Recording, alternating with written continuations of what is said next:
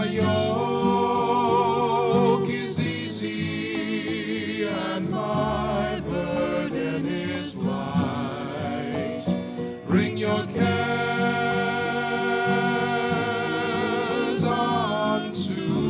From the Archbishop Fulton J. Sheen Center for Media Evangelization in Ewing, New Jersey, welcome to Come to Me with Jim Manfredonia. Stay tuned for an hour of talk, reflections, and meditations on topics that are important to today's Catholics.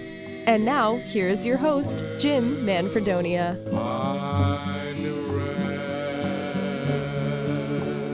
Very good day to my friends. Welcome once again to Come to Me. My name is Jim Manfredonia, and as always, a great joy for me to be here with you as the Lord allows us this time together every Tuesday, Wednesday, and Thursday, live at 4 p.m. And then uh, we repeat the program on those same days at 10 o'clock. Of course, Fridays, as she will tomorrow, uh, Cheryl will join me here at 4 o'clock for two hours of Friday Live.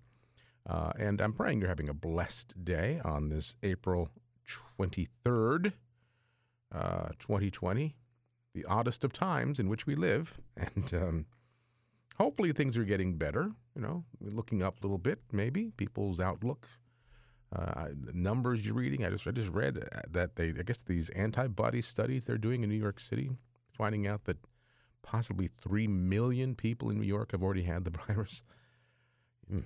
Anyway, we'll keep praying for that. And good news I'm going to share with you um, from the uh, United States Conference of Catholic Bishops regarding that. But let's first pray. Uh, today, of course, Thursday, Catechism Day. I thought we'd go to the Catechism uh, a little later on and uh, go to the section of the Catechism. We started this way, way back in Lent, and of course, everything got everything got sidetracked a bit, I guess. Um, talking about the uh, uh, our Lord's life here on earth, and um, I thought we'd go to the section where it talked about it's from the Creed uh, that he rose on the third day, and uh, just talk about the resurrection, because it is Easter season, and what the Catechism teaches about that, and also then his ascension into heaven. So we'll get there. But before we do that, again, I'm inviting you now to join me and all of our family from across our very wide listening areas around the world uh, through all the technology that's at our disposal here and that we are so blessed to be able to use every day to proclaim the good news to the entire world as our Lord commissioned us and um, praying in a special way for all of your needs. We're praying the prayer that Holy Father Pope Francis composed uh, for the the uh, world against the coronavirus. So we'll pray that prayer. But also for all of your intentions, whatever they are. Now, we did receive one by a text today. Uh, again, this um, uh, parent, I'm assuming a mom, uh, pr- asked for prayer for her daughter, uh, you know, being away from school and isolated, um, getting kind of lonely. And her friends aren't texting or calling her. So we'll pray for that uh, young person. And all of your needs, my friends, whatever they are, in a special way, we raise them up now as family uh, to our Heavenly Father. And let's begin as we begin all good things in the name of the Father, and of the Son, and of the Holy Spirit. Amen. And this is the prayer that Pope Francis uh, composed uh, for the world to pray for protection against the coronavirus. O Mary, you shine continuously on our journey as a sign of salvation and hope. We entrust ourselves to you, health of the sick. At the foot of the cross, you participated in Jesus' pain with steadfast faith.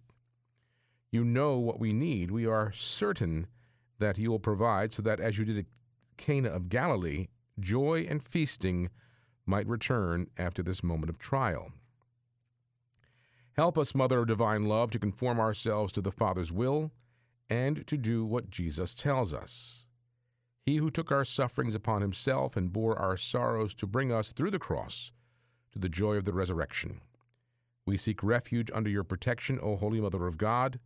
Do not despise our pleas, we who are put to the test, and deliver us from every danger, O glorious and blessed Virgin. Amen. And Holy Father also asked the people of God to pray these two prayers to uh, Saint Michael the Archangel and also the beautiful ancient Sub Tuum Praesidium prayer to our Blessed Mother, again to protect the Church from the attacks of the devil. And so we pray, Saint Michael the Archangel, defend us in battle, be our protection against the wickedness and snares of the devil. May God rebuke him, we humbly pray, and do thou, O Prince of the heavenly host, by the power of God, cast into hell Satan and all the evil spirits who prowl about the world, seeking the ruin of souls. Amen. We fly to thy protection, O Holy Mother of God. Do not despise our petitions and our necessities, but deliver us always from all dangers, O glorious and blessed Virgin. Amen. And we pray, Jesus, Mary, and Joseph, we love you. Pray for us. Venerable Archbishop Sheen, pray for us. Saint Pope John Paul II, pray for us. Our Lady of Good Remedy, pray for us. In the name of the Father, and of the Son, and of the Holy Spirit, amen. Well, as always, my friends, I encourage you to please send us your prayer requests. You can always text them to me here, and I, I do te- check check the texts every day. Um, not frequently, but at least once or twice a day, I'll go and check what kind of text messages we've received. And our text to number is 609 493 8255. That's 609 493 8255. If you have any questions or comments or prayers, uh, I'll be happy to uh, take a look at that. 609 493 8255. Um, good news uh, I saw last night. Um, before we get to our, uh, our reading from the Acts of the Apostles, um, that I'll get the little letter out here that I found online from um, Archbishop uh, Jose Gomez from Los Angeles, who's the president of the uh, United States Conference of Catholic Bishops. Uh, apparently, the uh, Canadian Conference of Catholic Bishops had decided that during the month of May, uh, in a special way, um, the entire church, you know, seeks intercession from our Blessed Mother. Uh, the Canadian bishops, um, given the current situation we find ourselves in, uh, are planning f- to consecrate Canada to the care of Blessed Mother on May 1st, which, as you know, is the feast of St. Joseph the Worker. And um, Archbishop Gomez talked to some leadership within the uh, Canadian um, Conference, as well as the Executive Committee of the United States Conference of Catholic Bishops, and affirmed that they too, then, now, will consecrate the United States to our Blessed Mother on that day, reconsecrate uh, to our Blessed Mother on that day under the title Mary, Mother of the Church. So both the Canadian bishops and the United States bishops on May 1st will consecrate these two countries to and Our Lady under the title of Our Lady uh, Mary, Mother of the Church. Um, it's going to be done at noon Pacific time, which is three o'clock our time here on the East Coast, and so that's a very very important um, effort ma- being made by uh, both the Canadian Conference of Catholic Bishops and the United States Conference of Catholic Bishops. Um, and Bishop Gomez, of course, inviting all the bishops to join him at that same hour around the country. The bishops of this country at that same hour said it's, it's, it's noon uh, Pacific time, three o'clock, the hour of mercy here uh, on May 1st. And um, so we'll hear more about this because he's instructing the communication departments of all the dioceses within the country to uh, start um, getting this out there and uh, making it aware to Catholic news services and just plain old folk like us. So uh, that is exciting because you know you can uh, do all the things that that we're doing, and we should be following the government guidelines. We say that say it every day. But you know, the power of our Blessed Mother's intercession, as Saint as uh, Pope Francis prays in that prayer we pray every day. You know, just as she did at Cana of Galilee, uh, to go and seek her son's intercession. And we know, you know, we have to believe in the power of God's hand. We have to believe that uh, this uh, this virus is certainly no more powerful than Almighty God, and that we all are, I think, are at a point now where. And it's interesting that May first, you know, of course, a number of things. May first is the feast day of Saint Joseph the Worker. In fact, you can make you start making your novena today to Saint Joseph the Worker, working up to that feast day. So May first. May first is also the day that was set as a deadline to get back to normal. Uh, you know, earlier this month. Um, I don't know how that's still being worked out. The president and his task force have, have put out a, a three phase uh, guideline to work back to that. But then you hear that, like I was just said, I was I was reading an article earlier today. They were doing these antibody tests in New York, sample, you know, a sampling of a thousand people, which then can give them a broader uh, um, understanding of the, the, the the results of this study, which say that close to three million New Yorkers have already had the coronavirus, without most of them not even knowing it. We know it's very dangerous and very contagious, and it, of course, it has you know its worst effects on those who are in the most vulnerable under, with underlying conditions, other, other other other conditions like heart disease or asthma or lung disease. Um, but if you go by that and say that you know close to three million New Yorkers have already had it, the, the death the mortality rate really drops because so many more people had it. Uh, the same number of people have passed away, uh, and God rest their souls, but more people have had it than they than they first believed. So the whole situation is is is uh, mind-boggling, really. You know, um, and I know if if you're like Cheryl and me, you're at a point where you say, okay, we're into this this isolation routine, which right now is necessary, I suppose. But um, we all want to get back to you know normal way of life again, and you can do all the studies and all the numbers and all the all the therapies and all the medicines, but prayer is the key. And so, thank you to the bishops who are now going to reconsecrate our country to the Blessed Mother under the title of Mary, Mother of the Church, on May 1st at 3 o'clock Eastern Time. Now, um, I've not been in touch yet with Bishop O'Connell, our bishop here in Trenton, who hosts his monthly program on the first Friday of each month, and that will be May 1st at 3 o'clock. So I'll reach out to the bishop after the program and see if uh, what his uh, thoughts and plans are. Um, it might be nice, and I'll suggest it, and hoping that uh, you know, he doesn't have to come here if he doesn't want to go outside. He can certainly do the program by phone. But uh, be nice to do the consecration right here at three o'clock, right? Um, be a beautiful, beautiful gesture. So we'll we'll keep you posted on that. Let's go to the Acts of the Apostles today. Again, we've been doing this throughout the Easter season, and oh, how I love the Acts! it's it's uh, uh, you know throughout this entire beautiful Easter season, our first reading of Mass each day is from the Acts of the Apostles, and this today is from uh, Acts chapter five verses 27 through 33. Now, you remember yesterday we read how the apostles were imprisoned, and uh, then the angel came and let them let them go, and they went back out preaching again. So we kind of pick it up from there, and Acts 5, verses 27 through 33 begin by saying, When the court officers had brought the apostles in and made them stand before the Sanhedrin, the high priest questioned them we gave you strict orders, did we not, to stop teaching in that name?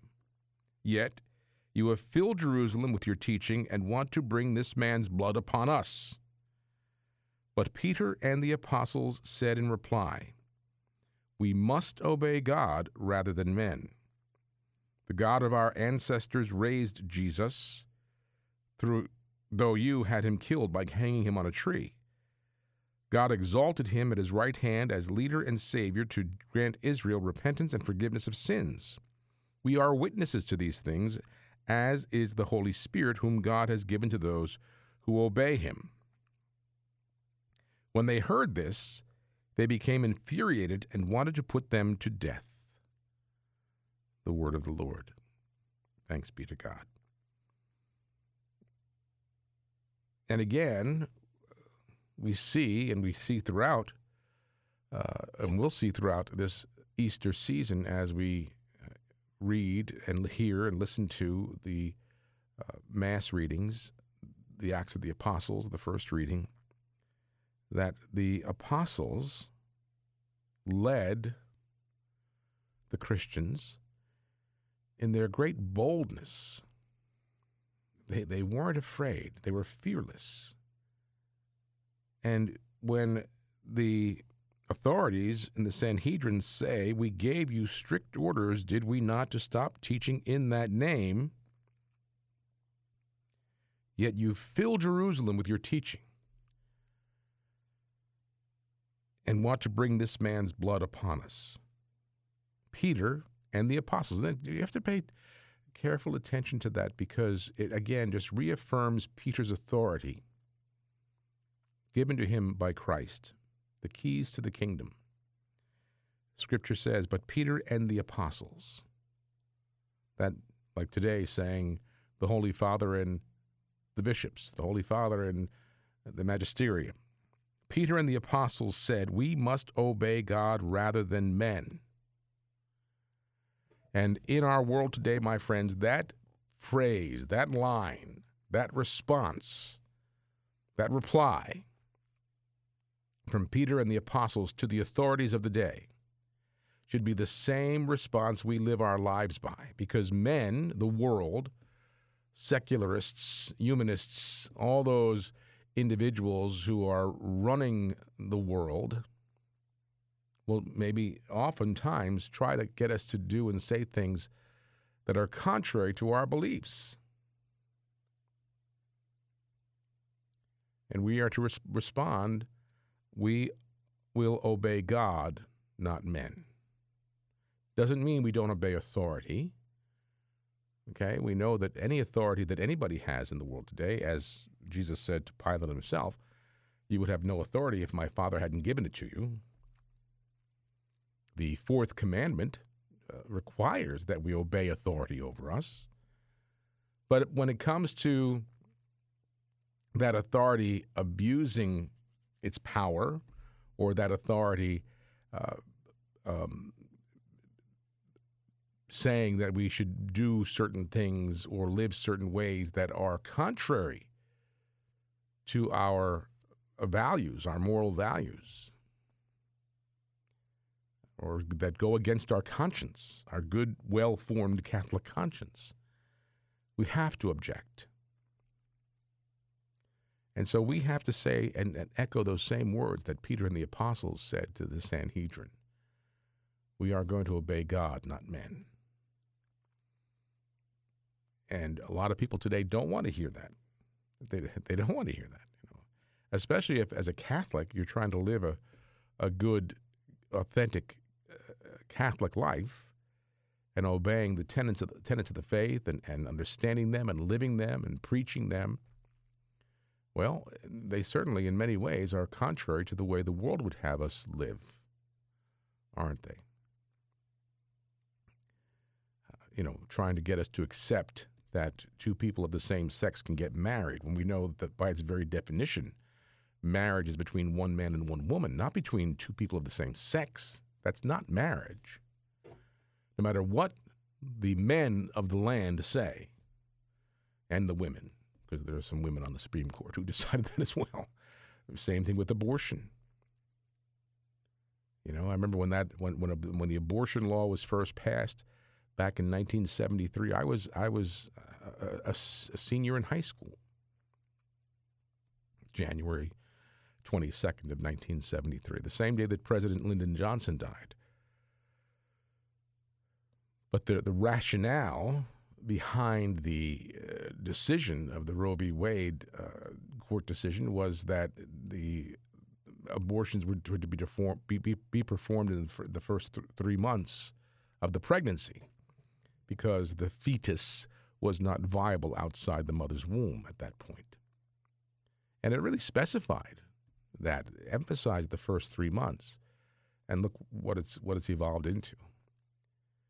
But uh, people of faith know that conception begins, or rather, life begins at the moment of conception, regardless of what men say. It's what God says. And we can go down the line, down the list of all the things that have, you know, uh, you, you go back to um, the 1940s and 50s and, and, the way of life then and what was acceptable and not acceptable. And, you know, the, the moral uh, attitude of the country, of the world was a lot different. You know, Lucy and Ricky couldn't even be in the same bed on television. I mean, they were, they were married in real life. you know, on I Love Lucy. There was such a strict code of, of um, morality and ethics back in the 1930s, you know, when they were making all these um, gangster pictures.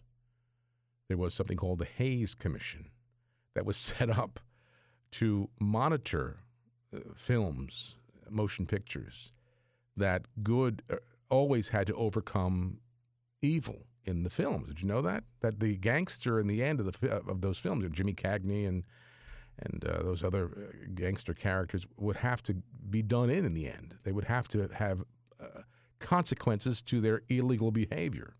That was a, a Hays Commission ruling that stated that motion picture studios had to abide by that. They had to abide by the moral standards uh, that were the way of of of, of the the land. And today, it's just a free for all, isn't it? We obey God, not man. And in those days, there was a much more uh, of a, a a clear definition of right and wrong, and people lived by it.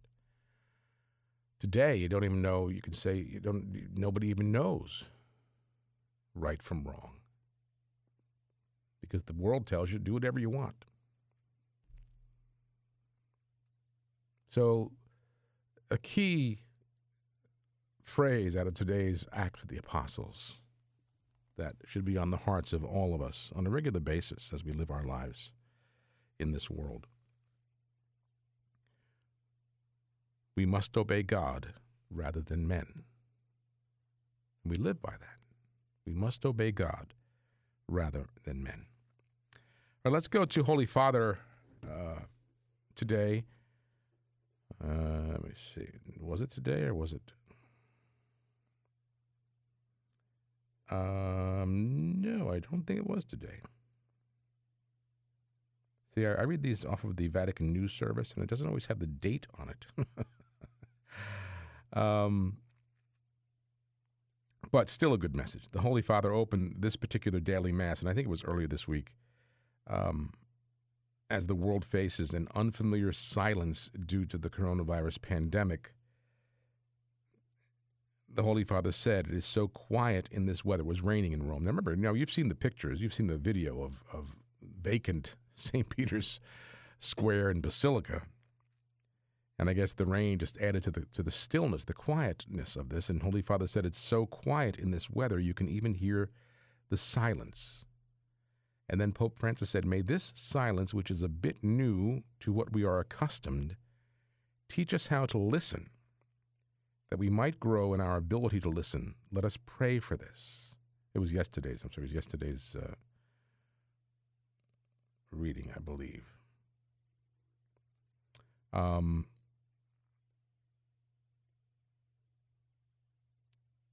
he's, the Holy Father said it, that the reading, it says Tuesday, could it have been last? Could it have been uh, this past Tuesday? Right. The Holy Father said it describes the lives of the members of that Christian community. Yes, it was this past Tuesday. They were of one heart and one mind, and nobody claimed any possession as their own. Everything was communal, and no one was in need. Pope Francis said this expression, being born from above, taken from the gospel, means being born with the strength of the Holy Spirit. We cannot take the Holy Spirit for ourselves. We can let Him in and allow Him to change us, work the transformation in us, this rebirth from above. This is something that I think, you know, we're all kind of in this, this cocoon of sorts, aren't we? Because we're having opportunity now in where we are and how we're living, how we're being asked to live, as I said, in our beautiful little domestic churches with the people in our lives who are closest to us. We've been in this situation now for probably around six weeks, right? And can we, by how we lived over this time in seclusion, isolated, are we allowing ourselves to be transformed in any way?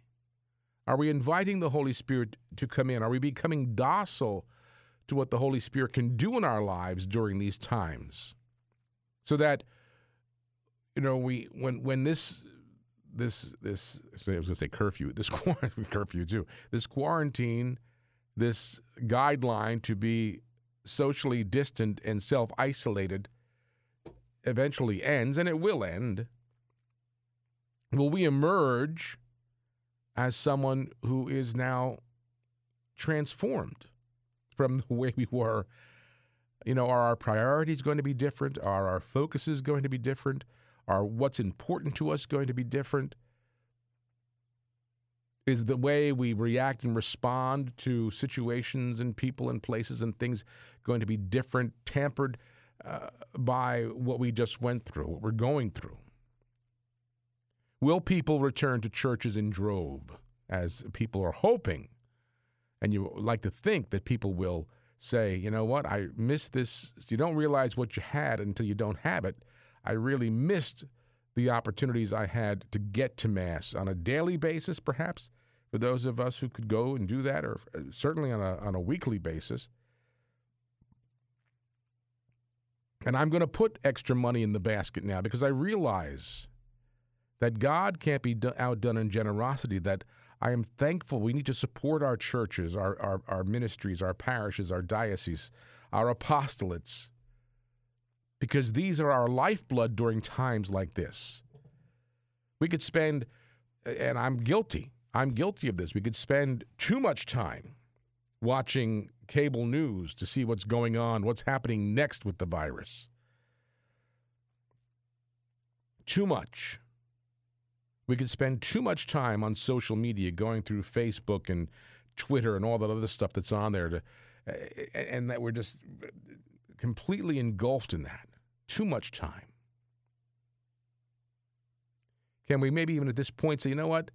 I'm going to limit my time to, as I said, you know, in the beginning, you know, you, you get up in the morning, you make breakfast, and you know you put on uh, you know a newscast that lasts maybe a half hour. You get all your news. Okay, shut it off. That's it. See you tomorrow. I'm going to make this day something transforming in my life. I'm going to allow the Holy Spirit to come and work on my heart and mind, so that when I emerge from this cocoon of self isolation and social distancing, I am transformed. I entered into this situation a caterpillar, but I'm going to come out a butterfly, which is a sign of resurrection. So we can do that. We have all resources available to us. You know, whether it's our our our apostolate here, our radio station, or EWTN, or good good rock solid Catholic literature, books, the Bible, I mean, there's so much, and people are getting creative online. You know, having little uh, retreats available for you. Watch and listen to those things. The cable news will drive you nuts. The cable news will drive you, drag you down into the muck and mire of the world. We don't want that. We want to, rise above that and and enter into the world when this is all over.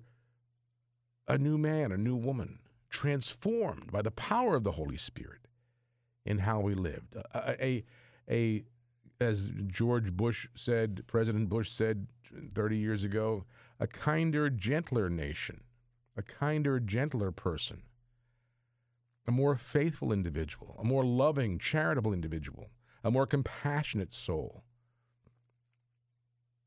someone who sees the, the hurts in the world and wants to do something to help you know, we hear and read about all the all the the uh, frontline uh, healthcare workers and how they're putting themselves at, at, in harm's way at physical at cost of phys- uh, physical uh, um, risk. God bless them all. You know, this is you know a, a lockdown, but we're all sitting in the comforts of our home with our feet up, watching television and uh, in want of nothing really for the most part. Let's take this time and seize the moment. And as Holy Father said, you know, let the Holy Spirit change us, work on us, transform us. Take these days and nights and mornings. You know, I, am I like I said, I and Cheryl and I talk about it. My my routine has not changed. I'm still coming to the radio station every day. I'm still doing my work. So, uh, but for Cheryl, her her routine has changed because she's been furloughed from her uh, church job. Many of you are working from home, so it's a totally different environment. Um, many of you, I'm sure, have been also furloughed, furloughed or unemployed. um, things are different now. But the Lord is giving us the opportunity, as I said once again, by placing us in our domestic churches and allowing us to uh, um, enter into this uh, time in, in, a, in a special, special way. So I'm going to take a break, I think. Maybe not. Let's see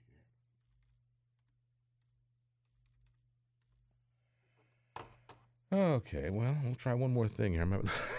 We had a new computer installed today, and of course, it's gone crazy. There we go. Don't go away. Be back with more in just a bit.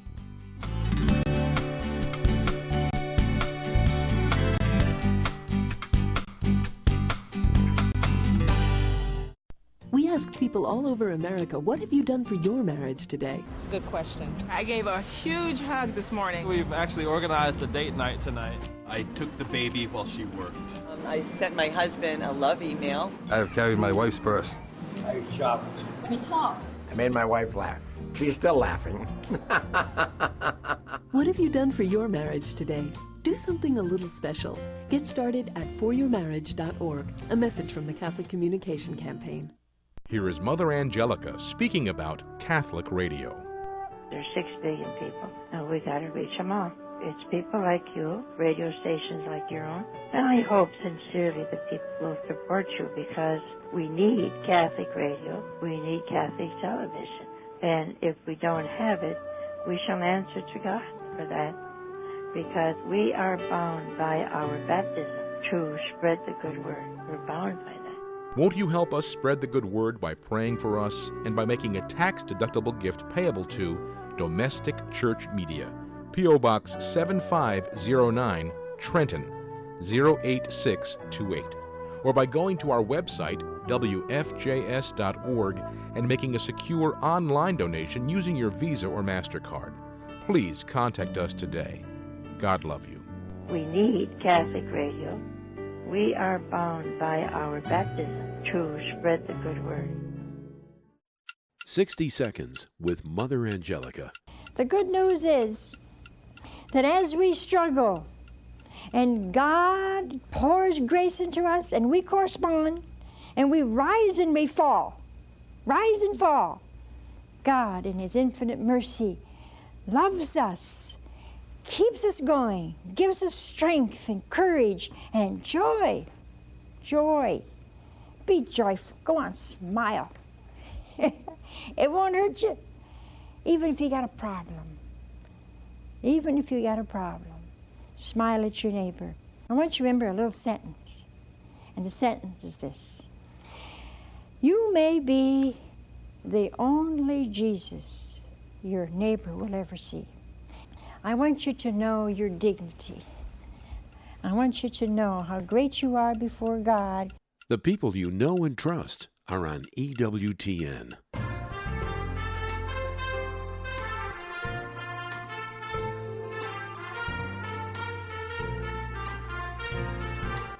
I'm Cheryl. And I'm Jim. And we invite you to join us every Friday at 4 p.m. for Friday Live. Two hours of talk, music, interesting, and informative interviews. We'll also have a reflection on Sunday's Gospel, Jim Hoffman's weekend weather forecast, and you'll have a chance to call in and play one of our fun game shows like Saint of the Day or Name That Catholic Tune. It all happens right here, Friday at 4 p.m. That's Friday Live, proclaiming the joy of the gospel, communicating hope on these domestic church media stations.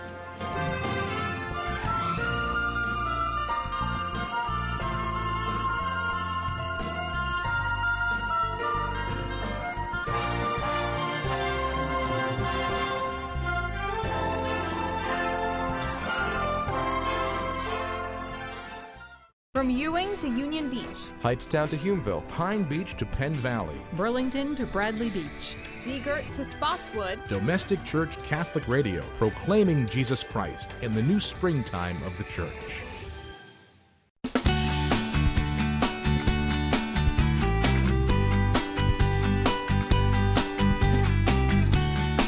All righty, welcome back on this April 23rd, 2020.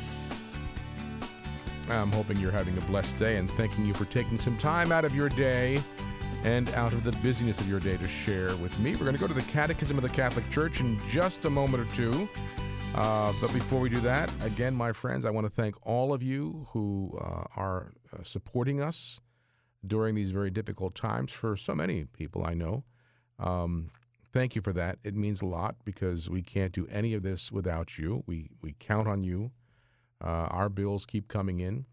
And uh, I just invite you, please, if you've not had a chance yet to support us, won't you please consider doing so? Uh, and I know it's tough for uh, so many of you now uh, because of the unemployment situation and businesses closing and everything's changing, you know. And we did put off our radiothon, uh, postponed it. It was due to have been um, on April 1st, 2nd, and 3rd but certainly not an appropriate time uh, given the uh, current uh, situation in our country and around the world. So we, we postponed it. We didn't cancel it. We had to postpone it, but it is our major fundraiser of the year. And we count on that radiothon to um, carry us through, because um, we have in the spring, to carry us through then through, through the summer. We didn't have the radiothon, and uh, I don't know that we'll have it before the summer. So we're going to ask you, please, to just help us in any way you can. No amount is too small, no amount too great. You can write to us here at Domestic Church Media, P.O. Box 7509, Trenton 08628. That's Domestic Church Media, P.O. Box 7509, Trenton. Or go right to our website, domesticchurchmedia.org. Click on the Donate Now button and make a donation with your debit or credit card. Or if you have our mobile app, there's a donate uh, option there as well on our app. Um, but if you can, help us out. We know that it's tough for some people right now. We understand that. Um, and thanks to all of you who are uh, supporting us because again we, we can't you know we're, we're not commercial we can't sell we can't sell uh, airtime it's it's all nonprofit and commercial free so we have to count on you uh, to help us so just and one thing you could do is, is, spread the word about the radio station people are looking for for things like this now I've I've heard from some people over the past couple of weeks uh, who are new listeners, which is great. And um, I'm praying that our listenership is going up because that means more people will pray for us and more people hopefully will support us. So spread the word, you know, encourage people. You know, get a group. To, we can't get a group together, can you? Or you can do that Zoom thing maybe and, and pray the rosary with Father Groeschel in the morning at 9.30 or uh, the chaplet at 3. You know, you can do that, that Zoom. Uh, that looks like the Brady Bunch, you know. Anyway, so thank you for all of that, and and, and please pray for us. Um, and um, we're praying for you. I assure you of that. Okay, so we'll go to the Catechism, and you know, we back in Lent we went to the section of the Catechism on the mysteries of Jesus' life, and of course now we know uh, here we are in the Easter season, celebrating uh, his resurrection. And with paragraph 642, our Catechism says everything that happened during those Paschal days involves each of the apostles, and Peter in particular in the building of the new era uh, and the building of the new era that began on Easter morning. As witnesses of the risen one, they remain the foundation stones of his church. The faith of the first community of believers is based on the witness of concrete men known to the Christians and for the most part still living among them. Peter and the twelve are the primary witnesses to his resurrection, but they are not the only ones. St. Paul speaks clearly of more than 500 persons to whom Jesus appeared on a single occasion, and also of James and all of the apostles. So you think about those days uh, immediately following the resurrection, where Peter and the apostles were witnesses to the risen Christ. But not only they, as uh, the Catechism says, where St. Paul speaks very clearly that our Lord did appear to more than 500 people on a single occasion. Uh, so others saw the risen Lord. Now, paragraph 643 says Given all of these testimonies, Christ's resurrection cannot be interpreted as something outside the physical order, and it's, it's impossible not to acknowledge it as an historical fact. It's clear from the facts that the disciples' faith was drastically put to the test by their master's passion and death on the cross, which he had foretold. And we know, you know, we just came out of that. We had the Passion on, on Palm Sunday, on Good Friday. We know the story, how the apostles scattered. Uh, their faith was shaken uh, and put to the test during that passion and crucifixion. The Catechism says the shock provoked by the passion was so great, at least some of the disciples did not at once believe in the news of the resurrection.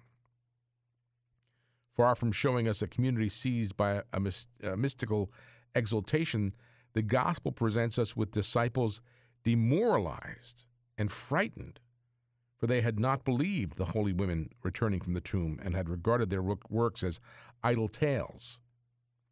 When Jesus reveals himself to the eleven on Easter evening, he upbraided them for their unbelief and hardness of heart because they had not believed those who saw him after he had risen.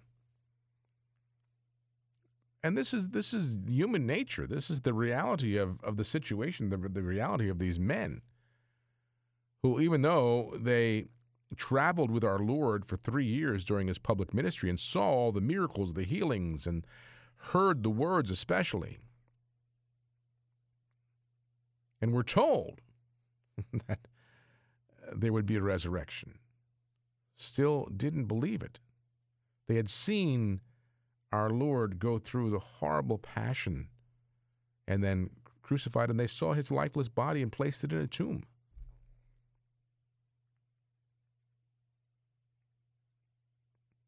But the Catechism reminds us that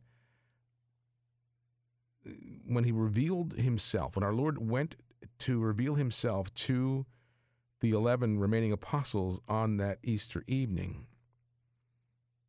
he, as it says, upbraided them for their unbelief and hardness of heart because they had not believed those who saw him after he had risen.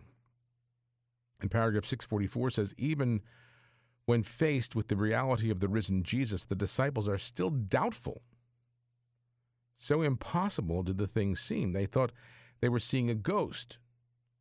In their joy, they were still disbelieving and still wondering. Thomas uh, will also experience the test of doubt, and St. Matthew relates that during the risen Lord's last appearance in Galilee, some doubted. Therefore, the hypotheses that the resurrection was produced by the apostles' faith or will, will not hold up. On the contrary, their faith in the resurrection was born under the action of divine grace from their direct experience of the reality of the risen Lord. Well, you think about talking about transformation.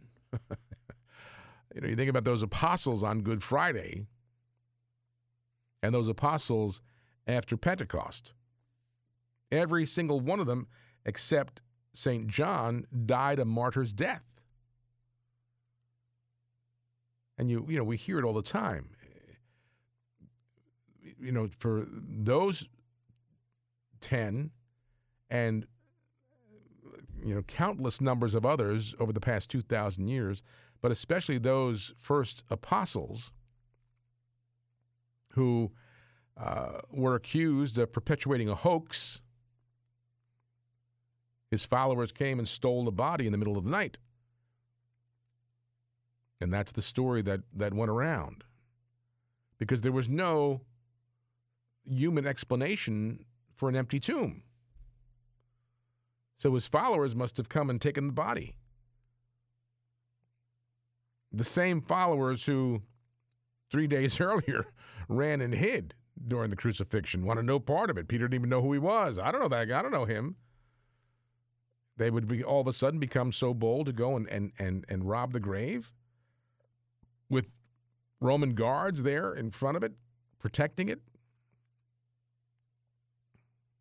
And even after uh, Good Friday, you know, the, the apostles were hiding in the upper room behind locked doors. Jesus had to walk through the locked door when he first came to them. So why would these, if it was that, if, if it had been a hoax, why would these men give up their lives the way they did? Horrible crucifixions and, and, and martyrdom. Doesn't make any sense, does it?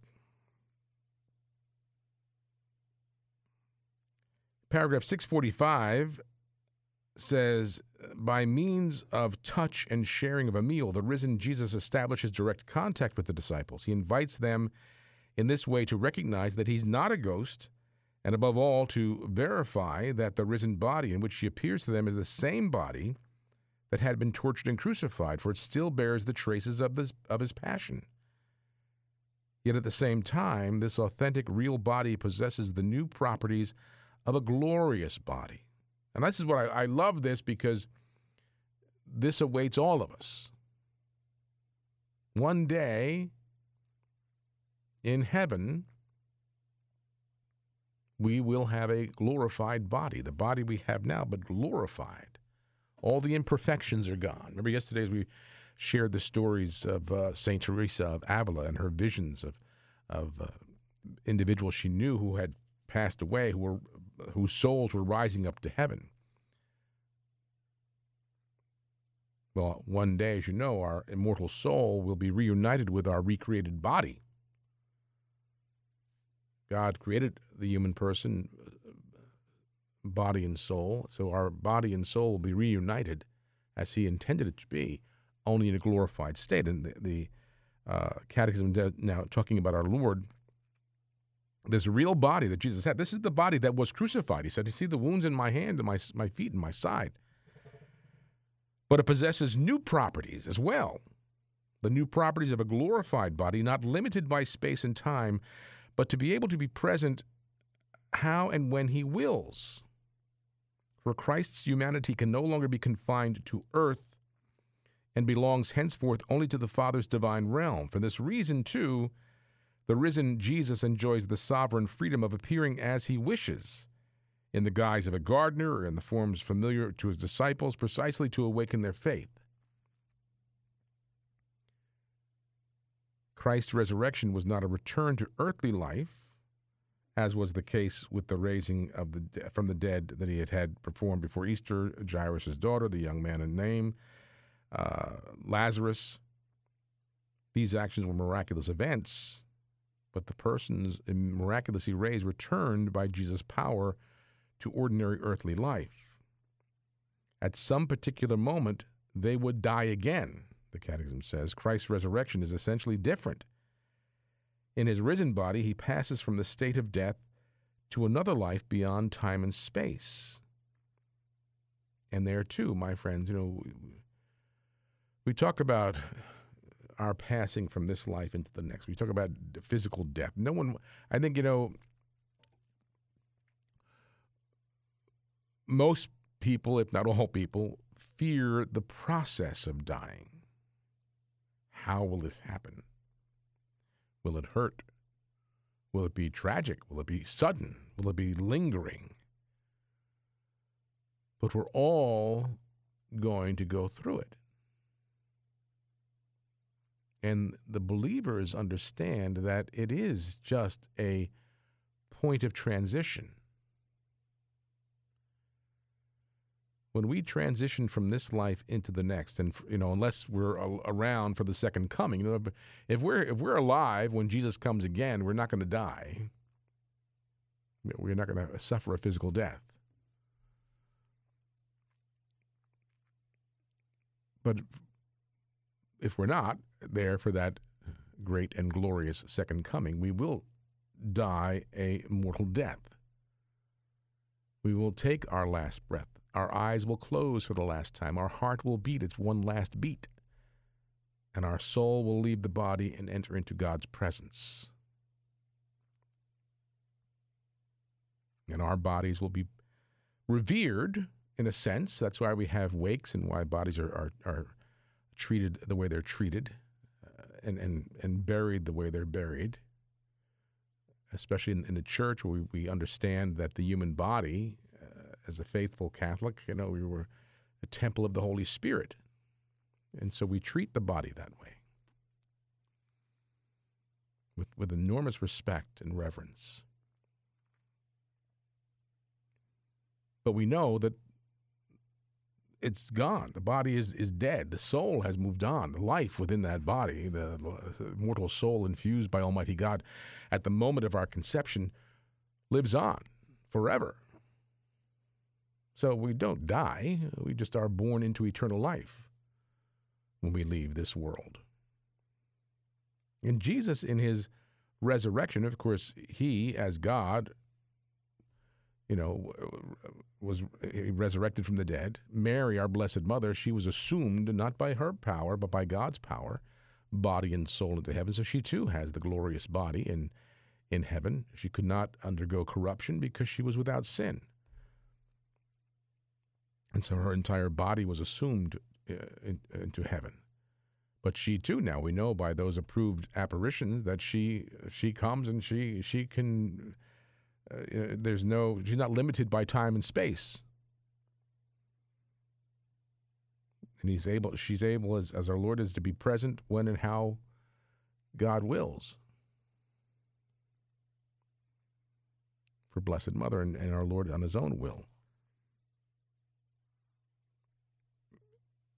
and so these these realities of existence you know this beautiful season that we find ourselves in this beautiful season of easter every year reminds us of our destiny, where we are meant to be.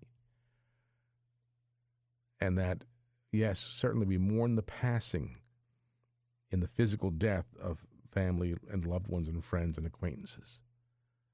But we do believe with all our heart, without a doubt, that it is not a permanent separation, it's only temporary. And as St. Paul says, you know, eye has not seen, ear has not heard what awaits us. Something so magnificent, so awesome that it's, it's beyond the, the, the limitations of the human mind. But it's, it's a reality, it's real, it's going to happen. We're going to have the opportunity to spend eternity, a life that never ends. You know, we we see today, and you know, we live in this this darkness today, this darkness of a of a of a uh, pandemic, of a virus that is taking a toll on the human race, and people are afraid. People are are are anxious. They're frightened. And I think a lot of that, as I've said, you know, follow the government guidelines. But I still think there's been a lot of overhype by the media trying to scare us. I think they they need news, not diminishing the seriousness of the virus itself, but I'm I'm I'm I, I look at the the reaction of the people based on what the media tells them and how they tell them to react. But it is a reality, and it's a very serious reality. I heard uh, one of the doctors say, you know, this this this particular virus is three times more contagious than the normal flu. Well, I understand that, and people are dying from it, sadly, tragically. But we are people of hope. We are people of trust, of faith. We, we, we, we know that God is in control and God is in charge.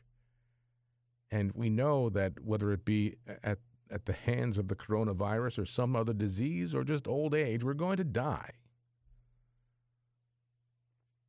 as God allows it. God's will be done.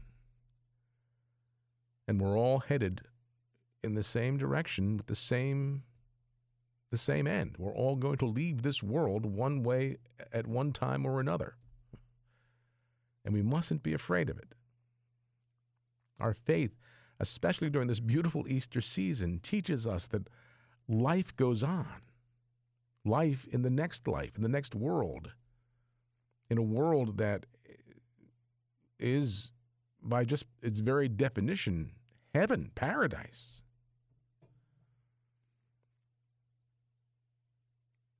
But we can't walk around looking over our shoulders and, and you know, you do what you have to do to just like you would anything else to protect yourself, to keep yourself healthy and safe. But the mental attitude toward all of this can be very, very manipulated by a sensationalist media. Trust me, I know. How many, you know, how, no matter, you see those scrolling death numbers every time you turn on the TV, and the first story of any newscast is how many more people have died. When we know there are more people recovering than there are dying. That's a fact. And we know there are more people who, who uh, have it or have had it many more people compared to those who have died.